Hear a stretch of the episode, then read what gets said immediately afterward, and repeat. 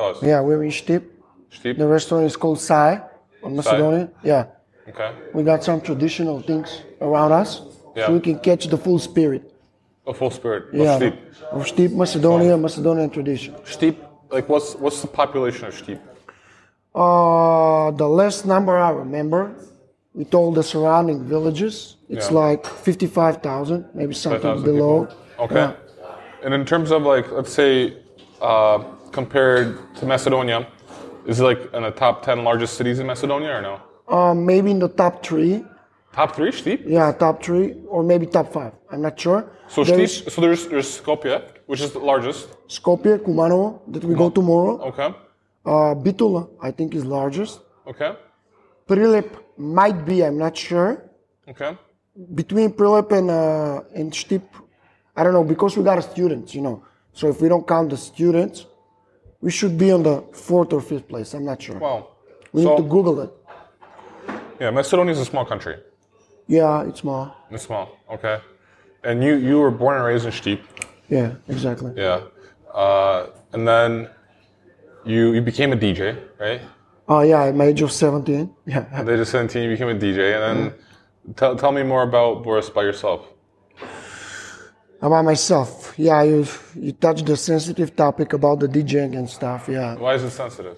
uh, my parents were not allowing me to do it at the beginning. Their parents did not want you to be a DJ. Yeah, they, they didn't, but afterwards they, they started supporting it. You know, because I was so about it and I was not paying on anything else attention than besides that. But those were the teenage years when I when I could afford it. You know, I could afford it to not sleep the whole night, work the whole day, and all that stuff. So, uh, yeah, that's that was one of the the best teenage moments I ever had. You know, the bar that we visited, Angels Cafe, was had huge impact about my music career. Let's say, and it was an amazing journey. Before I started in logistics, I tried to balance between the two sides. Try to uh, do it at night and uh, with the music and try to train myself at the beginning because in the logistics but i realized you know there is no you cannot do another job if you do a logistics especially when you outsource when you're in different time zone you know Yeah, So it was taking the whole day and at the beginning i i knew what i need to push in order to get where i need to get and instead of me working while i was training instead of me working for eight nine hours I was just doing it 12, 13, 14 hours. I'm done with the training in the office. I get at home, try to study what I heard, what I learned, all those confusions I got at the beginning. So, you know, I just simply, not that I intentionally cut the music out, but it just came naturally, you know. Yeah. So, No, you're 100% focused on U.S. logistics. yeah, I'm 90, I mean, not 90% focused. Uh, now it's everything about my family and about a job and a company that I work for. So, yeah, that's that become my lifestyle. I don't work. That's just my life. You know, you know how it is. You know the feeling. so there is not just an ordinary job that you go to the office, you're done with working, you turn everything off. So it's it become really part of my life, and and I cannot even. im- even surprised how could I. I thought that I would never gonna find a satisfying job like it was the music, you know. So when I was going playing music, I was so excited about it. I was full of happiness, and I Yeah. thought nothing else could replace the feeling I had. And when you start booking freight, you see the adrenaline. It's it's really easily replaceable. It's even higher than the music. You know, you go play music, you're done. With the freight and the logistics and all the problems, everything it's a lot more turbulent, which get me excited. I'm Sure. I, I want excitement. Yeah, definitely. So, uh, Superior Dispatch Services, Yeah. uh, when did they open an office here in, uh, in? Well, technically, Superior started like five years ago, maybe five years and a month. But before they opened up the, the office here in Stip, they started in a small apartment in Skopje. Okay. Yeah, you met the two guys that were uh, working there, Nikki, the, the female, and Lex, the office manager. Uh, they started in a small apartment in Skopje, and then they decided to move here. So short after they started here, I joined them. And yeah, the story of Superior, it's five years old. Five years old. Yeah, okay. years old. And you started working at um, Superior how many years ago? Uh, four years and eight months. So almost at the beginning. Almost, yeah. Like They started in April. Uh, yeah, they started in April here, and I joined like the end of September Okay. with the trainings and all that Okay. stuff. And since Stip has, you said 55,000 people, it's about 90 people at, at Superior. We were, I asked you this earlier. You told me that like the whole city almost knows about Superior Dispatch Services. Uh, it's very- Right. it's a popular place. It's, Yeah, yeah, yeah, it's- exactly. It's probably the best place to work at in the city. I mean that it's not gonna be okay if I say that, but Yeah. if you meet people, you From meet what people, I could tell, it, it looks like a great place. Yeah, so we become with a plan, you know. So Superior exists five years, and not whole lot knew about it like let's say three years ago, Yeah. and that was basically the whole plan that we built it up. You know, you don't need to push, we don't need to kind of rush anything. We just need to have the right people. We're gonna be trained the right way and gonna get the right services for the clients we got to represent. Wait, From what I've noticed, and this is, you know, I'm not getting paid for this. I'm not like this is this is just my observations. Yeah. The, the people that you hire are very high, like very educated, great English, very professional. Like they know what they're doing, you know, and it's like it's it's like it's nice to see because it's, it's you can see the quality and it, resonates with your name superior and the quality that you have. So uh, I definitely just from coming here, I noticed that, you know. it's- what makes nice. us a bit special if, if you realize you and derek when you came in the office you, you felt the energy Yeah. for example for example robert Oh my God, Yeah, Robert! you remember Robert? So much positive energy. Yeah. so you know when a, when a new guy joins or a new girl joins or any, any uh, when somebody joins when it's a new one uh, they see the atmosphere and they know they need to work Yeah. and they need to be on the same uh, frequency as everybody else in order to fit in the team so what we do it's a it's a teamwork we're like highly connected between each other. No matter which department, we're strongly connected. We communicate on a high level, and that's why people uh, have a month for the training, so they can find out are they for the job or they're not. Mostly, most of the people we hire uh, don't have any experience about logistics. They never saw a truck or they never saw a, a load, how it looks like in life. So what I do is. Uh, they have a test period of a month when they get educated and just uh, realize are they gonna fit in all of that what, what we presented. And in the last five years, we got like really small uh, in-house turnover because when everybody joined, like the, you described the people, you know, on the interview we know who's gonna be, uh, who's gonna fit in the story of Superior, and that's how we hire the people. We explain to people loud and clear what we expect, how we do it. We have fun, but we need to get the job done. So that's how I explain it. You know. Yeah. And uh, I was, I'm like, what, the second American to come visit uh, Superior. Yeah, exactly. The, the closest guest to the company. You know. So you're the second one. Uh, the first one were Michael and the Yeah. crew. So how, when Michael came here, Yeah. what did you guys do? Did Michael, what, what, what were some stories that you could tell us about uh, an American came to Macedonia? Mikey. Yeah. I mean, it's, it's same like with you, you know. So every close uh, person to superior, it's it's feeling like he he come home. So Yeah. it's just, I think I have the feeling that you guys are feeling the same, and it was especially the same thing with Michael and his crew. So uh, he came, and you know I was working with Mikey for the last like maybe f- since I started. Since I started, so I, I worked with Mike, and we talked on the phone, we exchanged emails and all that stuff. But you know, in personal, it's it's kind of different. But it was a lot more positive vibe instead of that we I received on the phone. So when Mikey came over here, we got him a warm welcome. The owners were here. We went in the club. We go tonight, and he was so excited. You, people are here so nice, and you can realize people, Macedonian people, are really really nice Very nice, so calm. you know? welcoming. They got interest. Okay, where are you from? Uh, what you work? He did bunch of interviews about superiors, Mikey, when he was here. So he was excited, and he not even waited like maybe six, seven months.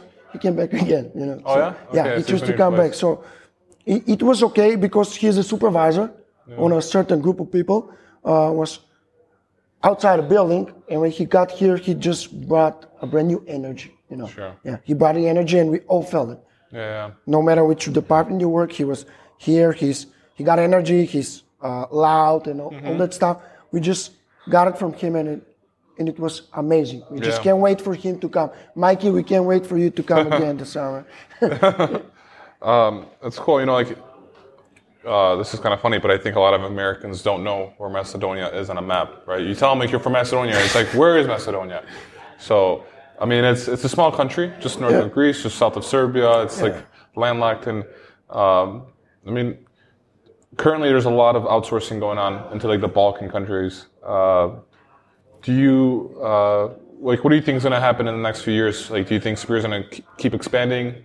Uh, what are what, what are the goals? A thousand percent. A thousand percent. It, it even expanded more than we expected.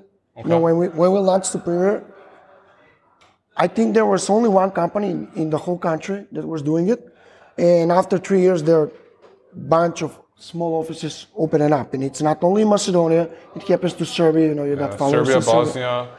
Uh, company invited me to Dubrovnik, Croatia, because they have an office there too. You know, they started it over there. It, it was not happening the previous year, but it's going to happen even more and more. Yeah. And people got more interest uh, doing the job instead of doing anything else. They see it exciting. They see the opportunity. You know, I mean, what I personally like about logistics a lot is you got no borders in what you do. You know, you go freestyle. You can find your own way. You can talk with a million of people doing the job the different way, and you can create your own way to succeed in the job. And I think we had a lot of intelligent people, especially in the Balkans, who kind of want to accept the challenge and make it happen. And while we got more interest, people want to work in the job, you know, the business itself is going to expand in a, in any time sooner, I, I think. Yeah, yeah, yeah. Sure. Um, what can you tell me about Macedonia? Like, do people like goats here? The only guy that asked me about a goat in 24 hours, 11 times, it's uh, Eleven times. my dear like friend. Paul Bernard Freight Caviar. Should we drink some rakia? This is the Zolta rakia. Yeah, Zolta Rakia, I don't drink. It's yellow rakia. You're not drinking? No, you gotta drink. No, you're an alcoholic. I don't drink. Of course. Where's Yeah, I'm gonna rakia? drink. Matter Where's if you don't mind, can you pa- Yeah. We need, the, we need we need the rakia. We need to at least drink a little bit on camera. Yeah, on the camera. Yeah, but I think so far we're, we're doing okay. Yeah, it's nice. Yeah, this rakia is super strong. So like, you take a sip out of it, and it's I don't know. It's not like very pleasant to drink. You know, I mean, it's the first two are not pleasant. After that, you get Because- lost, and it, and you can just keep drinking. yeah, I mean, your uh, your body get used to it. Your body gets used to it. Yeah, okay. your body get used to it. Okay. Mario, I appreciate it, bro. Yeah, but even if we cut, if we cut this part of, I think uh, until now we're We're we're not gonna okay. cut this part out. Yeah, you're the boss, as I told you. You're the boss. So, and then you started working at Superior, and then I know the story. You started making memes during the pandemic. You know, you got a lot of traction, and you became somewhat of an influencer on LinkedIn. I not put the definition about myself that way. I Fine, put it I on define you. you. Yeah, yeah. Yeah. the influencer, the number one influencer at LinkedIn through memes. Uh, can you tell me how has LinkedIn helped you professionally? Uh, has it helped you get new customers? Has it helped you create new relationships, get more customers for Superior? How has LinkedIn helped you?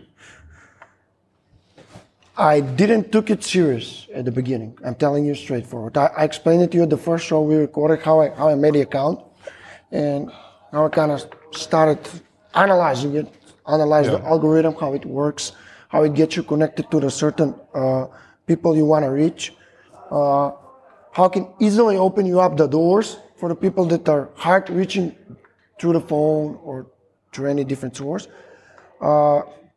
So yeah, basically the meme things were never actually a plan. I never kind of had a plan. Then I want to build something, or I have a content for the next two three months. As I told you, it just it just happens. You know, I, I see a picture, I just modify it simply, I just place it, and after like a couple of posts, the first people who started reaching me out were the people who sell freight. They were like, okay, Boris, Brokers. yeah, the brokers, exactly. Even direct customer shippers. So they were like, okay, what, what part of logistics you're covering? Okay, you got trucks? Okay, what kind of loads are you hauling? Okay, you can, can you take a look at the spreadsheet so you can analyze the loads and all that stuff? And all those conversations kind of get you connected. And, you know, you got somebody that no matter what happened, you can at some point reach out and ask for a potential business and all that stuff. Uh, brokers were the main people that kind of reached me the most on the LinkedIn. I got a also carrier companies that reach me out for some sort of advices or anything else. There are people kind of asking me uh, to give them advices on them, how to build their network, for example, or how to expand their business and all that stuff. So from a different field, every day I get excited. I show you people from different countries reach out for a million different reasons. And how the time is passing, how we build this, how you and me got connected uh, on LinkedIn Live together, it's becoming bigger and bigger every day and every day. And the, Yeah. those network are not even counted anymore. It's just rising with the followers, connections, messages, and all the different opportunities and offers. And yeah, the most important part is that they want to outsource. Most of the companies I realized uh, that are based in America are trying to find out more about outsourcing. So did you, did you bring customers to Superior? Yeah, I did. Okay. I did. Yeah, Okay. yeah, we did, and uh, we're still running the business. It's still happening. It's still ongoing. They still want to expand it, you know, and we try to collect more clients. Now Sure. we're working out to get more clients in order to cover more freight. you know. So if, so if any one any company watching this wants to outsource, Yeah. uh, they should reach out to you on LinkedIn. Every, as you described it yesterday, every single service every company needs, we got it. So that's why we not kind of promote the company for the last five years this much because we're kind of preparing the Yeah. people. It's not just dispatch solutions services. Yeah, That's yeah. can you tell us what what does uh, Superior do? Yeah, we got accounting departments that can take care of the accounting. We got a maintenance guys that can take care of the maintenance issues. We got a safety guys. Imagine this. You could do maintenance, uh, outsource maintenance. Yeah. deal what, what does the maintenance team do? Like they just do like the bills or like the, the they check like the, the truck. Like how would it? How do, how do you outsource the maintenance? I'm gonna give you an example. You got a truck, he got a blown tire. Yeah. He rings the phone, right? He rings here in Macedonia. He, he calls the guy. So the, the truck driver calls the guy in Macedonia. He's like, I got a blown tire. yeah. What happens? The guy calls shops. He calls Calls shops phone. around town. Yes. Okay. Exactly. And then he sends, or he someone comes to him and helps him. If uh, I mean he, that's also art. I see maintenance job also as an art. It's the same as the sales we do. So sometimes they negotiate on the prices. You know, different companies charge different prices regarding replacing a tire, towing your truck to a certain place. Towing so expensive. Yeah, I mean it can be expensive, but the guys are so good that they always Yeah, uh, offer the driver different options so they can choose. you know. Sure. It's not just the first towing, you get it, and okay, I'm gonna tow it for fifteen hundred dollars. They just work, work, work, find the cheapest option, and they just go for it. Yeah. They do all the job how we say it, and we laugh about it. They just got the clean hands, you know, in the maintenance side. They don't Sure, have sure. the dirty hands. But yeah, most likely it's, it's that part. They reach out to uh, different shops in the areas, try to help the guys with the maintenance needs. So uh, if a trucking company wants to, you know, have a maintenance guy or a safety guy or, or a lady, they could just outsource it through Superior. Yeah. So you got accounting, maintenance. What else is there?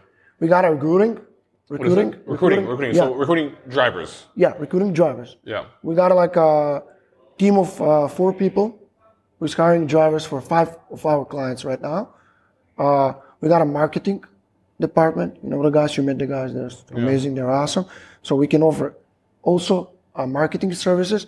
Uh, Superior got the only marketing uh, team that uh, got a lead generation in the whole country. So they started like For drivers. Yeah, for for truck drivers. Yeah, Yeah, yeah. Re- recruiting wise. Just because I just want to clarify that, just because you could have lead generation for anything, but Yeah, yeah. this is for drivers. Yeah, I, I was supposed to say that. Yeah, but they started uh, like two weeks ago, and they got really, really Yeah. good results. You know, For sure, We yeah. spoke with Darko, and, and you was when we spoke with Darko, and they're the only one who offer that kind of service, and they're Sure. getting prepared for it. You know, so uh, the recruiting part is also one of it. Uh, we got a brokerage department. The We're guys. carrier sales reps. Carrier sales So rep. if, if you're if you're a freight broker, let's say in America, and you want a carrier sales rep, you could outsource it through Superior. Even if they want, they can also uh, get the only truck and trace part. Sure. Okay, so you could just have trackers here. You can get everything you can imagine happening in the Anything for a freight brokerage, anything for a trucking company could be done through Superior Right in Macedonia with the quality Yeah. of Superior. Cool. Yeah, I mean, why, why we try to do it instead of hiring one people doing it, we hire three, four, five.